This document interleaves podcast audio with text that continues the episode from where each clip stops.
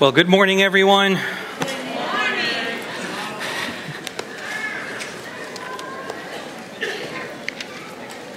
Let me go ahead and ask you to turn to First Corinthians chapter 12.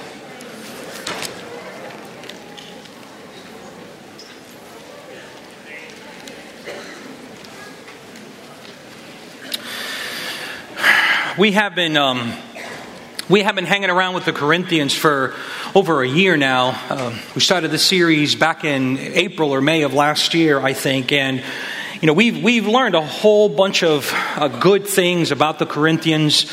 We've learned some bad things about the Corinthians, namely that we're like them and they're like us, and just our predisposition to do things outside of God's will. But we've also learned how God has pursued them and kept them in communion with Him, and He does that for us as well. And we're in 1 Corinthians 12 this morning. So if you know your Bible, there's a number of you. There's probably three groups of people that are here this morning. If you know your Bible and you remember when the series on 1 Corinthians started, you are probably one of three groups, or you're in one of three groups. You've probably have been waiting for this day, where 1 Corinthians chapter 12 and the passage in the Bible that expounds on the miraculous gifts for the church will be preached. You've been holding just every bit of eager anticipation, just waiting for the day when the charismatic gifts would be unveiled at Lakeview Christian Center. So you're probably in this room. But there's also probably another group of people here in this room. Maybe you're newer to the life of Lakeview Christian Center, and you know you were drawn to our love for the Bible, reflected in our hour-long, verse-by-verse, deep style of expositional preaching, only to be somewhat shocked that we are, in fact, a charismatic church. And surprise! Or maybe you're just here this morning ready to receive the Word. Last week, Pastor Keith preached a sermon titled An Introduction to a Spirit-Filled Church. And over the past year, in parallel to this 1 Corinthians series, the elders and the pastoral staff, we felt a burden to explore fundamental questions about our identity as a church, and not just our personal identity as a church, but what we believe God has for every church. Questions like, who are we as a church, have come up. What do we believe as a church, and what's most important to us? And answers to those questions led to a statement, 7 hills to die on. Pastor Keith preached on one of those hills last week, the hill of the Spirit. And these are 7 key doctrines that represent our pursuit at LCC to not just be a different church, but to be a faithful church. 7 God-honoring, Christ-exalting, Spirit-filled, biblically informed and faithful, life-changing doctrines that have been a part of the DNA of Lakeview Christian Center. And we hope that for the future of our church, they continue to make up the spiritual DNA of LCC. And so with that leads us into verse 1 of chapter 12. Now, concerning spiritual gifts, I want to pick up right where Pastor Keith left off from last week. But before, this is going to be a number of weeks where we're going to discuss this topic at length. Why? Well, because the Apostle Paul takes 3 chapters and then some to discuss some of this. So there's some homework, there's some resources we want to give you to avail yourself of. I'm certainly not going to cover every single verse in this chapter and focus on every minute detail.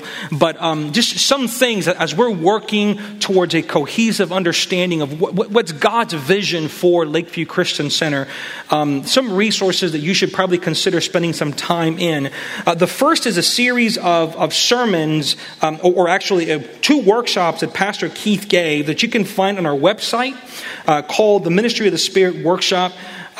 Keith spent two weeks expounding on some of this.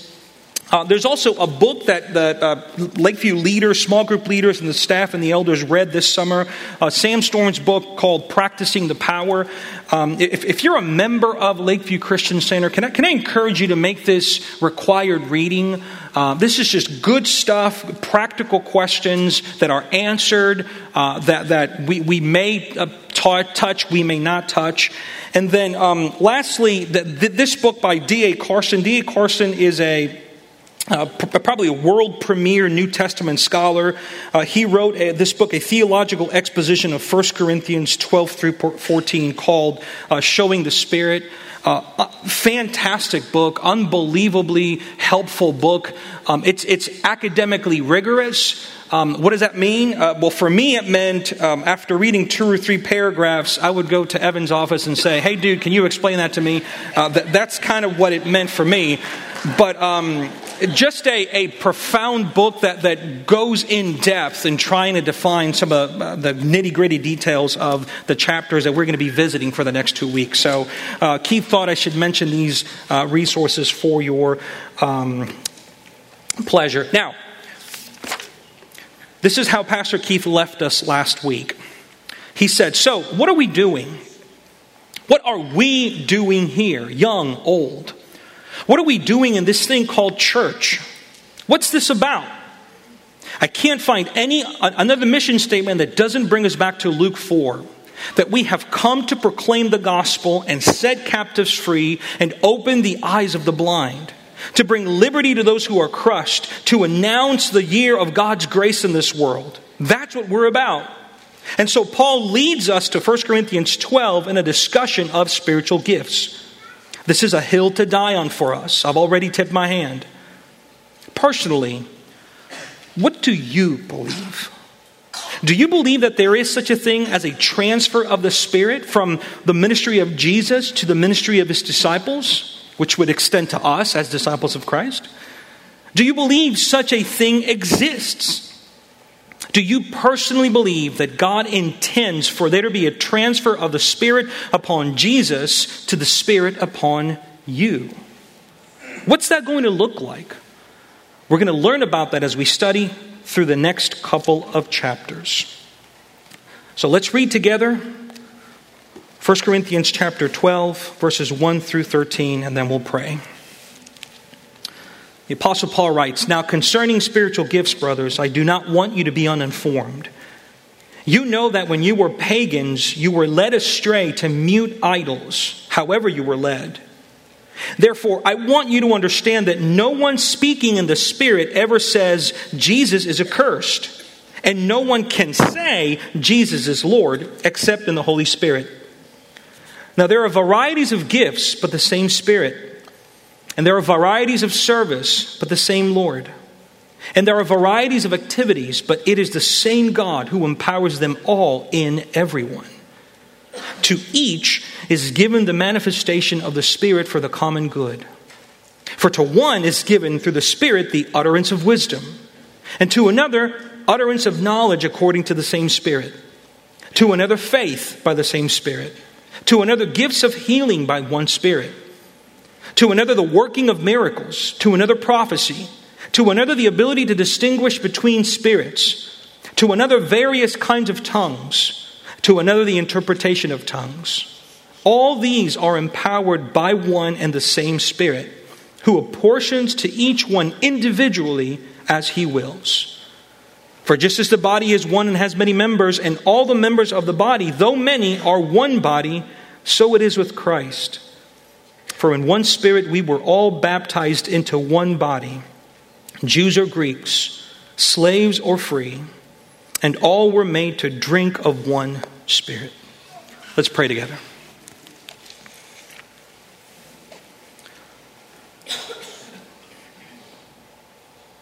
Father, would you give us spiritual eyes to discern spiritual truth this morning that can come only through you speaking through your Spirit to our hearts. Guide us, O Lord, I pray, in Jesus' name. Amen. Well, last week, Pastor Keith looked at a word in 1 Corinthians 12, verse 1 concerning spiritual gifts. And he spent a good deal of time unpacking what that word meant. But interestingly enough, when we get to verse 4, the Apostle Paul uses a different word that's rendered as gifts. Verse 4 says a variety of spiritual gifts. The original language, the word is the word charisma, the singular for charismata, which translates as a gift, a spiritual endowment. It's something God has given, a gift, a spiritual gift.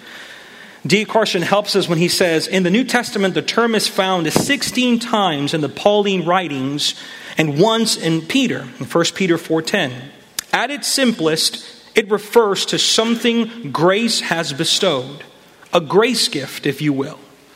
The usage in 1 Peter 4:10 tightly ties grace gifts to grace. Each believer is to use whatever gift, charisma, he has received to serve others. Sam Storms in his book writes in 1 Corinthians 12:7, spiritual gifts, said Paul, are a manifestation of the Holy Spirit. They are not some thing or some stuff that is separate from God. The gifts are God Himself working in and through us. They are concrete, often tangible, visible, and vocal disclosures of divine power showcased through human activity. Spiritual gifts are God going public among His people. A charisma or gift of the Spirit is the Holy Spirit Himself coming to clear and sometimes dramatic expressions in the lives of God's people as they minister to one another. Spiritual gifts are God going public among His people. There's a number of things we could look at when we look at this passage. There are details that time does not allow to fully dissect. As I was praying through this passage, the Lord drew me to one verse. I think that this verse informs not just this section of verses 1 through 13, but the entire chapter as a whole. And really, it's the umbrella through which we should interpret the conversation about spiritual gifts. And that is 1 Corinthians 12, verse 7. To each is given the manifestation of the Spirit for the common good. As much as I wanted to spend time clarifying what the gifts were, as much as I felt the excitement to, I get to describe what these gifts are, the Holy Spirit kept pushing me back to this verse. To each is given the manifestation of the Spirit for the common good. So that's where we're going to spend most of our morning together. And through this one verse, three phrases stuck out. To each is given the manifestation of the Spirit for the common good. And with those phrases, a question came to mind. To each is given, who receives spiritual gifts? The manifestation of the Spirit, what's the Holy Spirit doing here? And for the common good, why do we need spiritual gifts? So let's seek to answer that first question. Who receives spiritual gifts?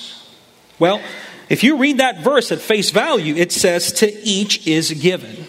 So that includes, everyone. So the answer is all those who believe in Jesus Christ receive the Holy Spirit and His gifts. Now, in the context of this letter, Paul is writing to a local church of believers. You'll remember that this is a unique letter. It's an occasional letter. It's a letter in which Paul is responding to someone writing to him. We learned that Chloe, at least this is one person that writes to him, asking him for help, reporting certain things. This is a church that's deep in division, deep in strife, doing a whole bunch of things wrong, doing very little right. And so Paul is sought out, and the occasion presents himself, so Paul would respond in a number of different elements. But he begins the letter this way. 1 Corinthians 1:2 says, to the church of God that is in Corinth, to those sanctified in Christ Jesus, called to be saints together with all those who in every place call upon the name of our Lord Jesus Christ. So translation, this letter is for all believers in Corinth and for all believers everywhere. This letter is for Christians. The content of this letter speaks of Christians in Corinth and at all places. So that connects us with verse 7 of chapter 12, to each one. Who is that each one? Well, that each one is the person included in the statement in verse 2. The church of God that is in Corinth, to those sanctified in Christ Jesus, called to be saints together with all those who in every place call upon the name of our Lord Jesus Christ. So this is for all believers. Paul is saying that to each believer is given a manifestation of the Spirit. Each believer in Corinth and everywhere receives something from God called a manifestation of the Spirit. That's spelled out in spiritual gifts, and we'll get there. But don't look past that. To each is given. If you identify as a believer this morning, guess what you have? A spiritual gift. Not because I say so, but because the Apostle Paul, inspired by the Holy Spirit, wrote this in God's Word. So what does that mean? Well, it means that no one is left out. No one is overlooked. God has not forgotten anyone. 1 Corinthians 12 is not, that list of gifts there is not like the upcoming Black Friday where the best deals are like first come, first serve. You know, and there's a limited number of deals. So you want to buy a 150-inch TV for $10. You have to show up at 3 in the morning. And there's only like 2 of them available. And you know, those 2 people got them. And hooray, and everyone else missed out.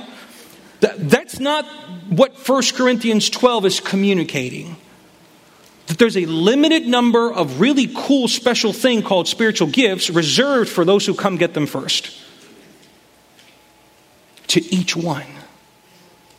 To each one, each individual, not to each church in the collective. Paul could have said that.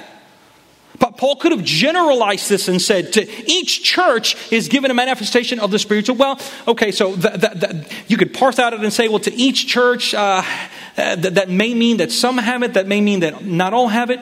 But that's not what Paul says. To each one.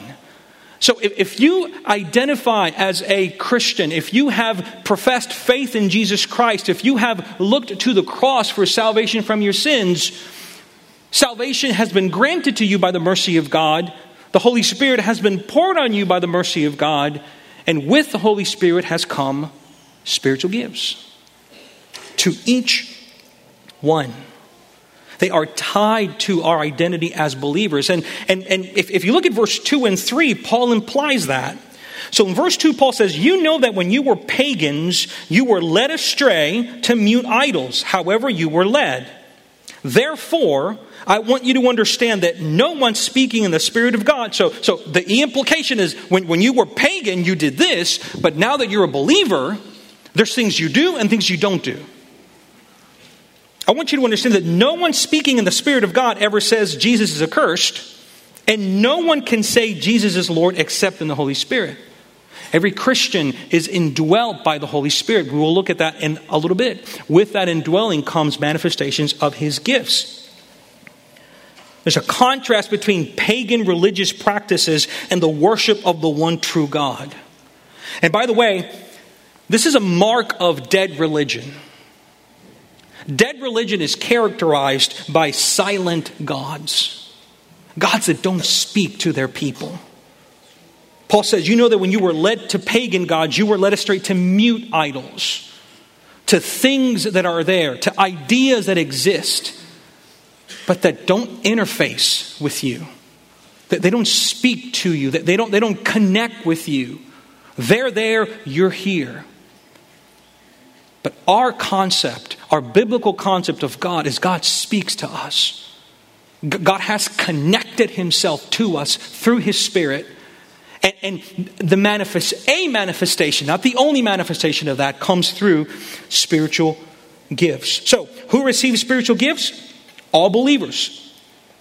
I'm going to stress this point because it's important. Verse 6 says, and there are varieties of activities, but it is the same God who empowers them all in every one. Verse 11 says, all these are empowered by one and the same Spirit who apportions to each one individually as he wills. Verse 13, for in one Spirit we were all baptized into one body, Jews or Greeks, slaves or free, and all were made to drink of one Spirit. So all believers receive spiritual gifts from God. What's the effect of that? What should that produce in us? At least two things. The twin effects of receiving spiritual gifts should be humility and hope. Why humility? Verse 7 says, to each is given. Verse 8 says, to one is given, then to another. Verse 9 says, to one is given, to another. Verse 10 says, to one, to another, to another, to another. Verse 11 says, all these are empowered by one and the same Spirit who apportions to each one individually as he wills. We should be humbled by the fact that God has given us something. He is the source of spiritual gifts. Spiritual gifts come from Him. They are not developed by our own power or strength. We don't earn spiritual gifts by what we do. We don't graduate into spiritual gifts by walking the Christian faith a number of years or doing a number of religious things. We don't achieve spiritual gifts by living a better Christian life than others. Spiritual gifts are not the indicators. There are no indicators that we are better off than anyone else. Now that's important because that's how the Corinthians saw themselves. They saw some people having certain spiritual gifts and others not having certain spiritual gifts. And they said, we're better than you because we have these gifts. You don't have these gifts. We should be humbled that God in His grace not only has chosen us, has saved us, has indwelt in us, but has saw it fit to empower us and has led us to have these wonderful gifts. There's no room for boasting. There's no room for pride. There's no room for self-elevation. Paul would say, what do you have that you have not received? So if you have a spiritual gift, brothers and sisters, praise God. The honor and glory is for Him. He gets the glory. So humility is one effect, but the other is hope. So to each is given. God is the source of spiritual gifts. We have really no necessary contribution to that. God is in heaven looking at believers saying, here have this one, here have this one, here have this one. And He is moved by His wisdom, by His will, and by His love to apportion these gifts. But if that is true, that means that He has moved to give you a spiritual gift. I had a conversation with someone in my office not too long ago, and as we were speaking about the Christian life, and she looked at me, and she was saddened, somewhat depressed, discouraged, certainly, and she said, "I wish I was like that person." And she named another person in the church. She said, "They have something I don't," and she was referring to spiritual gifts. If you're a believer this morning, that can't be you. You have a spiritual gift. God has given to each one a spiritual gift. So you should not feel left out. Now, you may need help discovering it. You may need help fanning it into flame. But God didn't run out when He was handing them and then you were last in line and, oh, sorry, my bad. That's not how it works. So be filled with hope that God, Christ has saved you for His purposes and has empowered you through His Spirit and has in fact given you a gift. If you've ever felt like a second-rate Christian, you shouldn't, because you aren't one. There should be an expectant joy in discovering them. The spiritual gifts are available to you. You can develop them. We'll work through those things in later sermons. But I want to impress the idea that you were not shortchanged in coming to Christ. You were given what every other believer was given. So that's the first question. Who receives spiritual gifts? This second question comes in that half... The middle of the verse, the manifestation of the Spirit. So what is the Holy Spirit doing? Maybe it'd be helpful for us to ask the question, what has the Holy Spirit done for us? This is a quick rundown on some scriptures. We are probably familiar with the work of God the Father. God the Father has decreed salvation for humankind and has sent His Son. We're familiar with God the Father's plan and God the Son and His plan. Christ died on the cross for the atonement of our sins. And all who place their faith in Him, profess Christ to be Lord, will be saved. We get those two. Those are clear in our understanding. But I have found, this is my case, that the Holy Spirit was confusing. So what does He do? What role does He play in salvation? Does He actually have a role in salvation?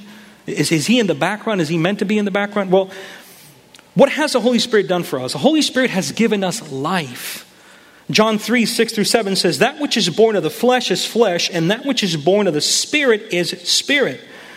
Do not marvel that I said to you, you must be born again. The wind blows where it wishes and you hear its sound, but you do not know where it comes from or where it goes. So it is with everyone who is born of the Spirit." John 6:63 says, "It is the Spirit who gives life."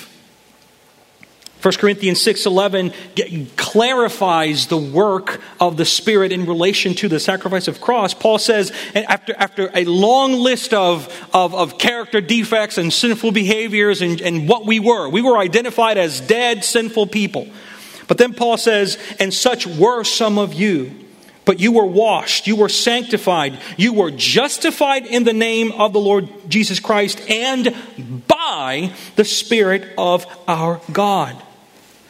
Romans 8, 9 through 11 says, "You, however, are not in the flesh, but in the Spirit, if in fact the Spirit of God dwells in you.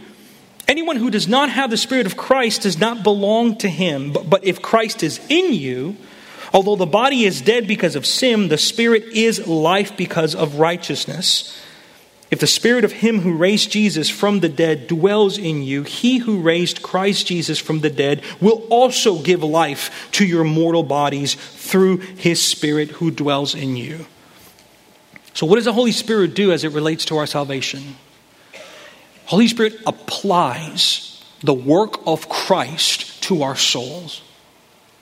He takes what Christ has done and He breathes it into our souls. He gives us life. He takes the sacrifice of Christ and applies it to us. That's not the only thing the Holy Spirit does. Keith spent most of his sermon last week speaking of the dimension of empowerment. But related to that is the idea of indwelling. John 14, 15 through 17 says, Jesus praying one of His last prayers, He says, speaking to His disciples, "If you love me, you will keep my commandments. And I will ask the Father, and He will give you another helper to be with you forever. Even the Spirit of truth, whom the world cannot receive, because it neither sees Him nor knows Him. You know Him, for He dwells with you and will be in you." Acts 1:8, "But you will receive power when the Holy Spirit has come upon you, and you will be my witnesses in Jerusalem and in all Judea and Samaria and to the ends of the earth." So the Holy Spirit comes and indwells believers. And there's two dimensions to that. The New Testament describes an external dimension to that, but also an internal dimension to that. 1 Corinthians 12:13 says, "For in one Spirit we were all baptized into one body. We were submerged by the Holy Spirit. We were brought in. We were surrounded by." So he's our covering in some sense. "Jews or Greeks, slaves or free, and all were made to drink of one Spirit." So the Holy Spirit's on us, he has fallen on us, but he indwells in us. There's an external reality that empowers us, and there's an internal reality that enlivens us. Later on in Galatians, Paul would say, do not be drunk with wine, but be filled with the Holy Spirit. What does that mean? I think it's just a simple, the Holy Spirit's inside you. He dwells. Holy Spirit is a person. It's not a force, not a thing, not a power. A person with ideas, with thoughts. And he dwells in you and with you. What an incredible thing God has done. So the Holy Spirit applies the work of Christ to our souls. He awakens us to life, empowers us to live this new life that he has given, and validates our salvation when we get to heaven. The Apostle Paul would say in Ephesians chapter 1 that we are sealed with the Holy Spirit. The picture I get in my mind is, we were in Orlando this past week for the Sovereign Grace Pastors Conference, and every time you get on an airplane, you have to go through the enjoyable process of walking through TSA security.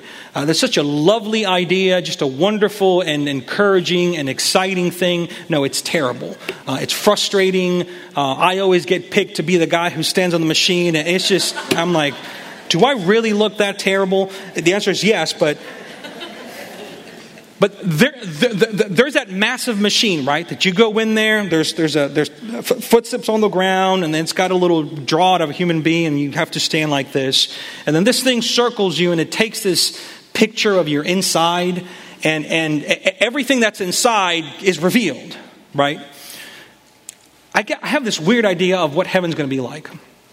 When we get to the pearly gates, there's going to be a weird TSA machine.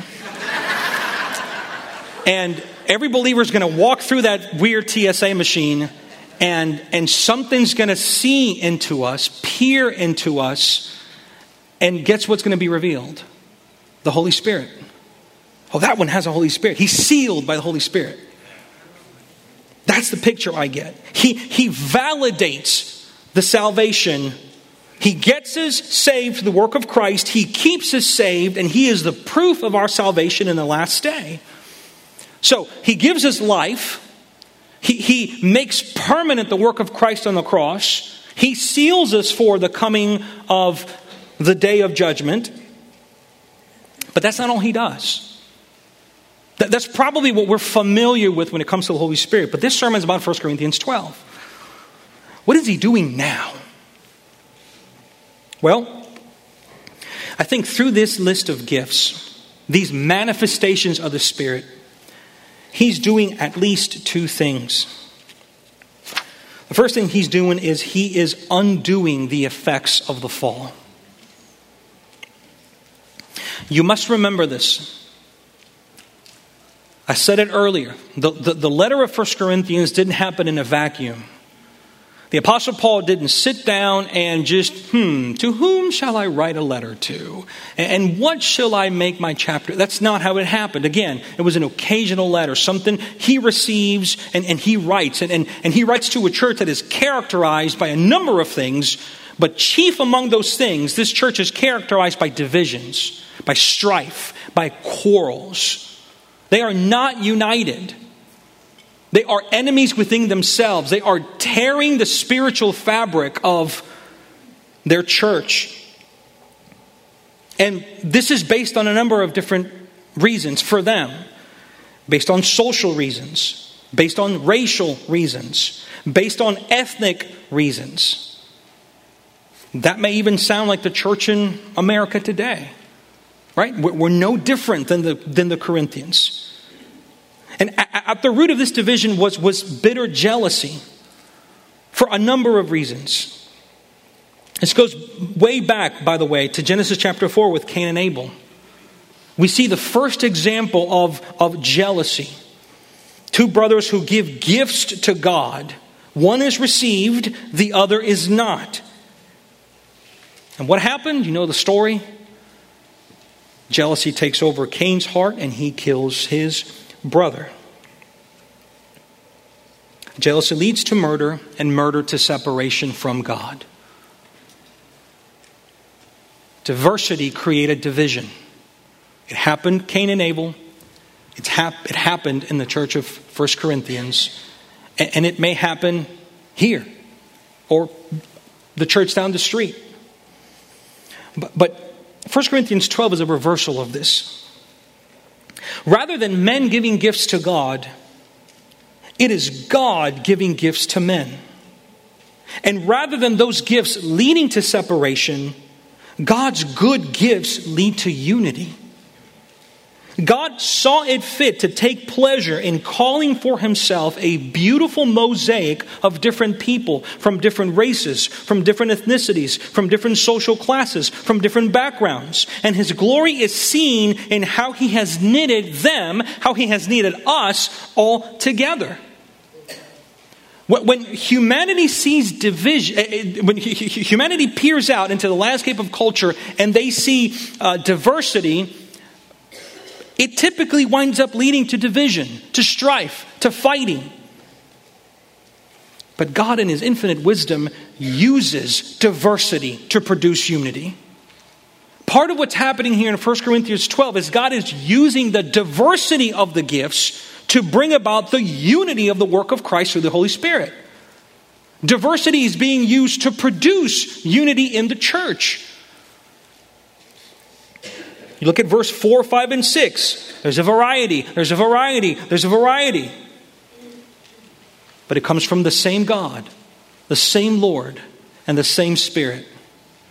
Did you notice that Trinitarian reference there? You think that's coincidence? God is showing that in some way he is diverse, existing in three persons, one God, three persons, and that diversity, if we are to image him and reflect his glory in his church, then diversity should be something that should bring about unity. And in this case, diversity is seen through the giving of a diverse number of gifts. So that's one thing that could potentially be happening here. But the other thing that's happening here is that the Holy Spirit is making the presence of God known. Wayne Grudem in his Systematic Theology writes, "In the lives of individual believers, the Holy Spirit does not entirely conceal his work, but makes himself known in various ways. He bears witness with our spirit that we are children of God and cries, 'Abba, Father.' He provides a guarantee or down payment of our future fellowship with him in heaven and reveals his desires to us so that we can be led by those desires and follow them. He gives gifts to manifest his presence. And from time to time, he works miraculous signs and wonders that strongly attest to the presence of God in the preaching of the gospel. It seems more accurate, therefore, to say that although the Holy Spirit does glorify Jesus, he also frequently calls attention to his work and gives recognizable evidences that make his presence known. Indeed, it seems that one of his primary purposes in this new covenant age is to manifest the presence of God." What does that mean? It means to give indications that make the presence of God known. This encourages people's faith that God is near and that he is working to fulfill his purposes in the church. You ever asked the question, I wonder what it would be like for God to show up at church? You ever ask that question? Ever come on a Sunday morning gathering and say, I wonder if God showed up at church, what would it look like? 1 Corinthians 12. That's what it would look like. It's not the only thing it would look like, but that's what it would look like. The Holy Spirit manifesting the glory of God in our presence. So wonder no more. Let's look at that last question. Why do we need spiritual gifts? So verse 7 says, to each is given the manifestation of the Spirit for the common good. Why do we need spiritual gifts? John Piper helpfully articulates, the work of the church is thoroughly supernatural. But let me stress something also about the Spirit here. What this verse, verse 7, is saying is that the work of the church is a thoroughly supernatural work. One of the greatest curses on a church is when its business is down to such a science that it manifestly runs by human effort alone. In that case, the verse should read not, to each one is given a manifestation of the Spirit. Rather, it should read, from each one is offered a manifestation of human effort. If that's the main thing in a church, the efficiency of man is glorified, not the sovereignty of the Spirit and the lordship of Jesus. So why do we need spiritual gifts? Because we're doing spiritual things. Because our God is spirit, and He has created a spiritual people to go about His spiritual work on earth. Do you think we can do this with just human effort and earthly means and fleshly means? No.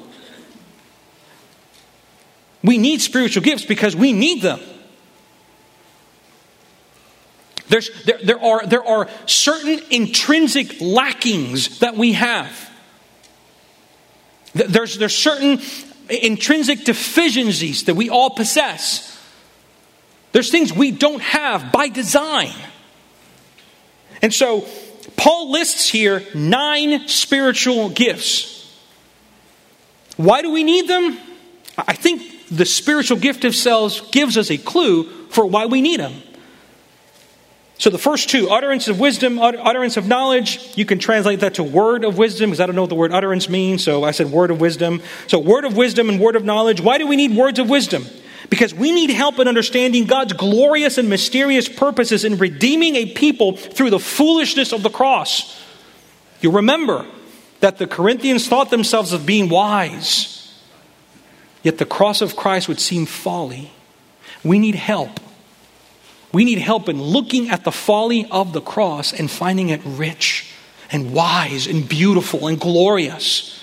We can't do that of our own self. So we need the help of the Holy Spirit to reveal that to us. Words of knowledge. Why do we need that?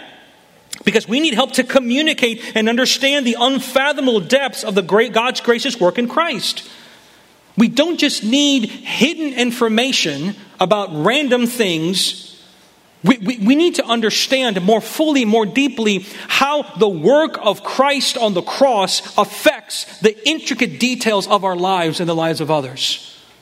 We can't come up with those things on our own, so God, by His grace, helps us by giving words of knowledge. The gift of faith is described. Why do we need faith? Because according to Jesus, there's mountains needing to be moved. The work of God involves supernatural things beyond our limitations. You will never, in your own human effort, be strong enough or smart enough to do what God has called you to do. Because He has called us to do things that supersede human strength, supersede human intelligence. Things that are not natural. They are supernatural. And how are those things accomplished? By faith. Where does that faith come from? It's a gift from God. Gifts of healing. Why do we need gifts of healing? Because according to Jesus, the kingdom of God is at hand. And He told His disciples that He sent them on a mission to heal the sick, cast out demons, do all sorts of manifestations to usher in the kingdom of God into earth.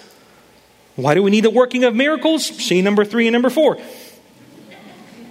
Why do we need prophecy? Because our God still speaks. Our God is not silent. This does not mean we get a new Bible every time God speaks. But the fact that we have a Bible does not mean that God is silent anymore. God communicates to His people. He is a person. The Holy Spirit is a person. Our God is not silent. We need to hear Him. We need to know how to hear Him. Why do we need the gift of distinguishing spirits? Well, because we wrestle against spiritual forces. Peter would remind us that Satan roams around like a lion. And last time I checked, lions are pack hunters. Lions don't hunt alone. So we need help. We see Satan coming down, but there might be another lion over here. We need help to be able to discern the attacks of the enemy, who they are, where they're coming from, what they're going to do. Do you do that by reading a book? Do you figure that out by going to a seminar? Does a college degree get you that sort of insight?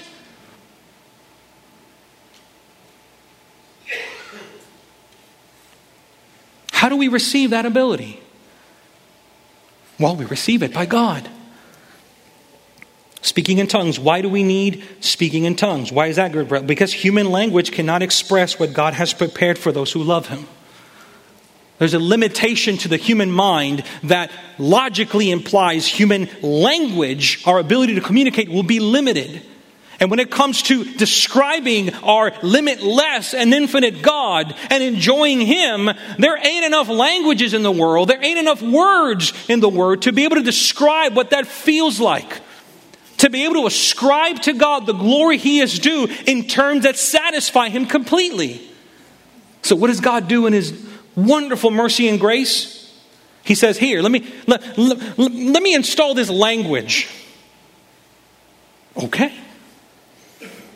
Why do we need interpretation of tongues? Well, because apparently God wants others to hear the unspeakable. He wants others to benefit from this. Now, at some point, one of the guys after me is going to come up and elaborate on these. But don't lose verse 7. Don't lose how important that these gifts are given to us for our common good. Verse 11 through 13 lead us to from empowerment for external works. We need them from empowerment for external works to encouragement for the internal work of the church. Spiritual gifts help build the kingdom of God inside the church so as to empower the kingdom of God outside the church. Church, we are a spiritual people, redeemed by our God who is spirit and sent us on a spiritual mission. We need more than talents and skills and sophisticated marketing techniques to reach the lost. We need spiritual empowerment. We need something more than best practice people management skills, cutting-edge psychotherapy, and visionary leadership to care for our people. That's not enough.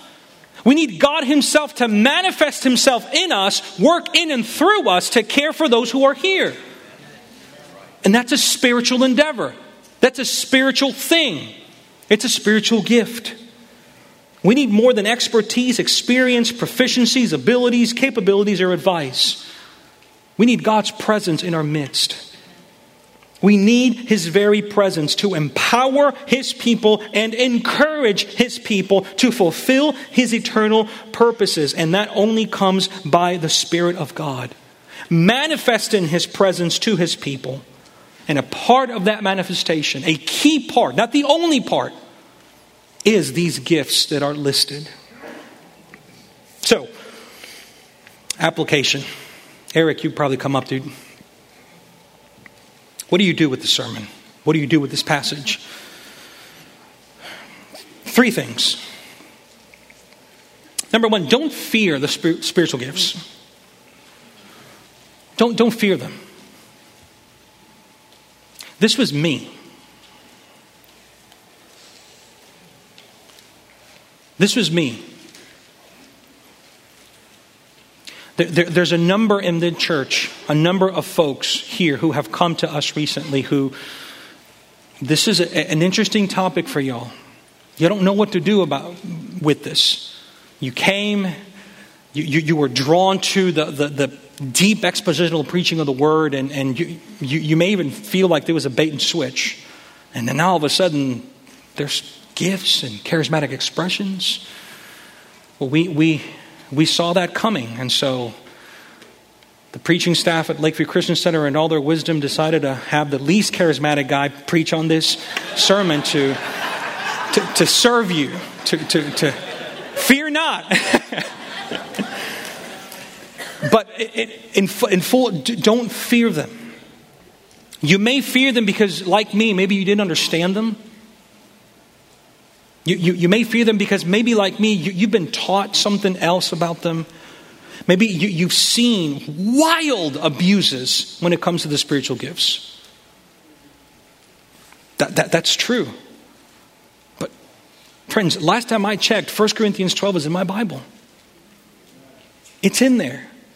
And of all the things the Apostle Paul says to the Corinthians related to the spiritual gifts, you know what's one thing he doesn't tell them? This is the passage Paul could have given clear commands on spiritual gifts. And he does. You know the one thing he doesn't say? The one thing that Paul does not say related to spiritual gifts. Stop.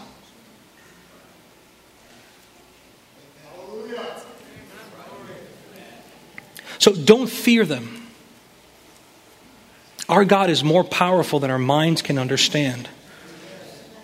And he has and will continue to work in ways that are too great for our minds to understand. Second thing is, don't despise spiritual gifts. This is a sin I personally fell into.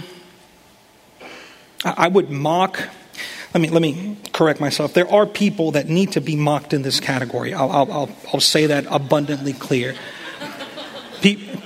People that are abusing these gifts for self-gain, for self-promotion, that are bastardizing the gospel of Jesus Christ for their own gain. I'm going to mock them all day. But don't despise spiritual gifts. I mean, Paul would say, don't despise prophecy, right? Don't do what. If the Holy Spirit dwells in us, and a manifestation of the Holy Spirit is a spiritual gift, then to despise spiritual gifts is a rejection of the Holy Spirit in us, which logically means it's a rejection of him. So don't do what I did for a long time. So don't fear them. They're a little unusual, right? They're a little unconventional.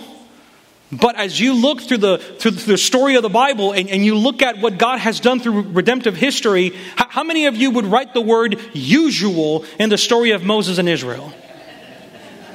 How many of you would write the word usual in the story of Elijah and Elisha?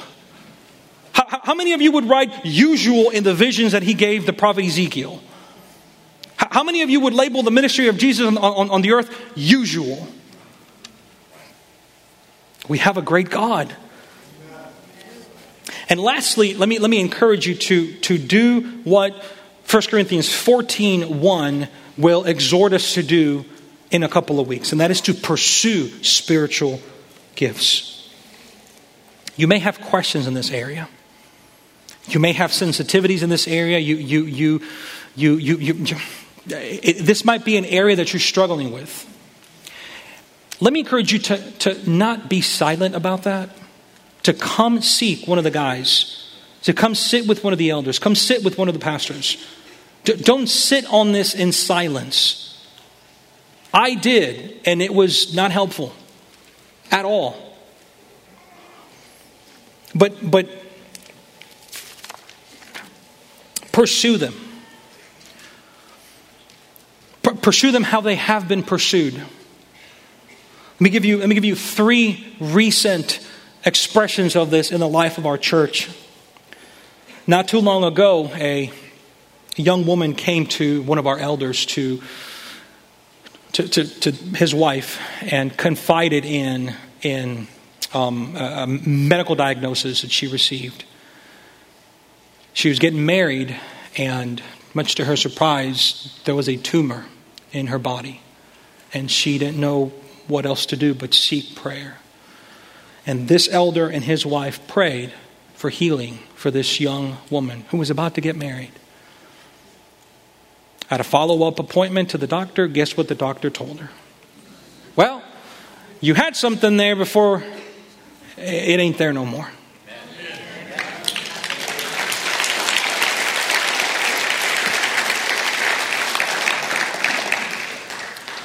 Another example of a lady in the congregation who was praying and received a prophetic word, a word that came, a message that came outside of her, guided towards a particular young lady.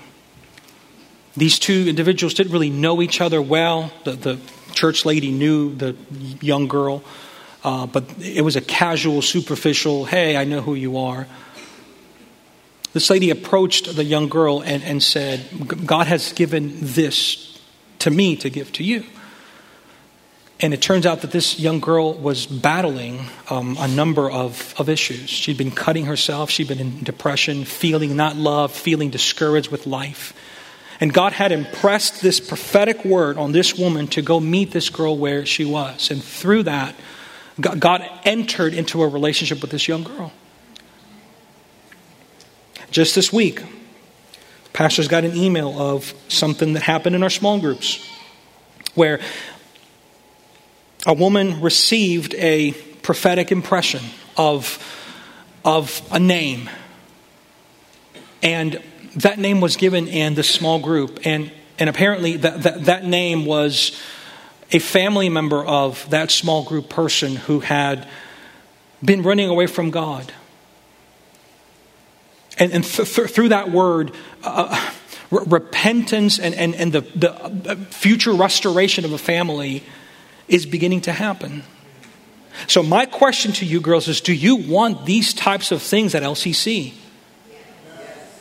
Do we want to see God work in these ways? Do we?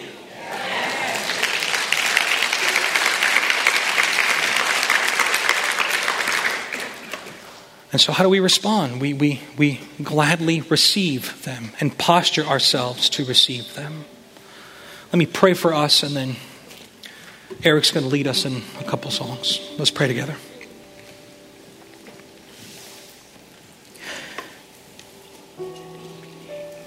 Who has known the mind of the Lord?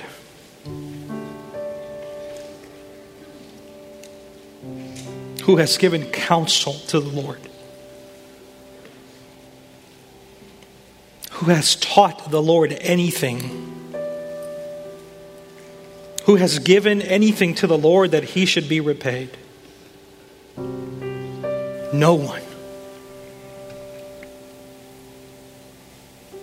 Lord, your ways are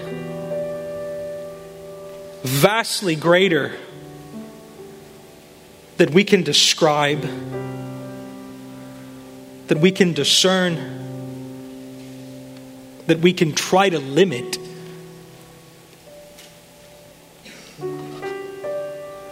In your grace, O Lord, you see it fit to invade the natural realm, to push back the fabric of the material world that we cling to so firmly. And you do things, Lord, that only a God could do.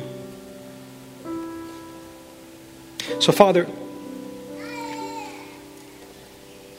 I want to pray for two different groups of people in our midst this morning, Lord. I want to pray for those who are struggling in this area, Lord. I pray, Lord, that you would convict and encourage. Father, that you would bring about, O Lord, an awareness that despising your gifts is despising you. But Father, that you would encourage them and remind them that all sins have been nailed on the cross. Father, I would also like to pray for people in the church, Lord, who are disappointed, frustrated even, O Lord, that they don't see a visible expression of these gifts in their life. Maybe they did at some point in the past, Lord. Maybe they were fervent and active in an expression of these gifts, oh Lord, but the past week, the past month, the past years, Lord, maybe it's been years since they have manifested the Spirit, oh Lord. That has led to discouragement. That has led to questions of, where is my faith? What is wrong with me? What have I done, Lord? Father, for your purposes, your word has just informed us, Lord, that to each is given the manifestation of the Holy Spirit for our common good. So, Father, it is our good that we have these gifts, and it is our good that these gifts flourish, and it is our good that these gifts be used, Lord. So, For those, Father, who have had dormant gifts, for those, O Lord, who have had gifts tucked away in a closet, collecting dust, being covered in spiritual cobwebs, Lord, to them would you breathe your Spirit, O Lord, and activate, Father, what you have planted, O Lord. That others in our midst, Father, who have never seen an expression of your gifts, Father, would be awakened to their existence, Father. Would you surprise us, Lord? Would today, Father, as we pray, would you do something that leaves us speechless? Would you tear down, O Lord, the constructs we have built? Would you use us, Father, for your glory, I pray.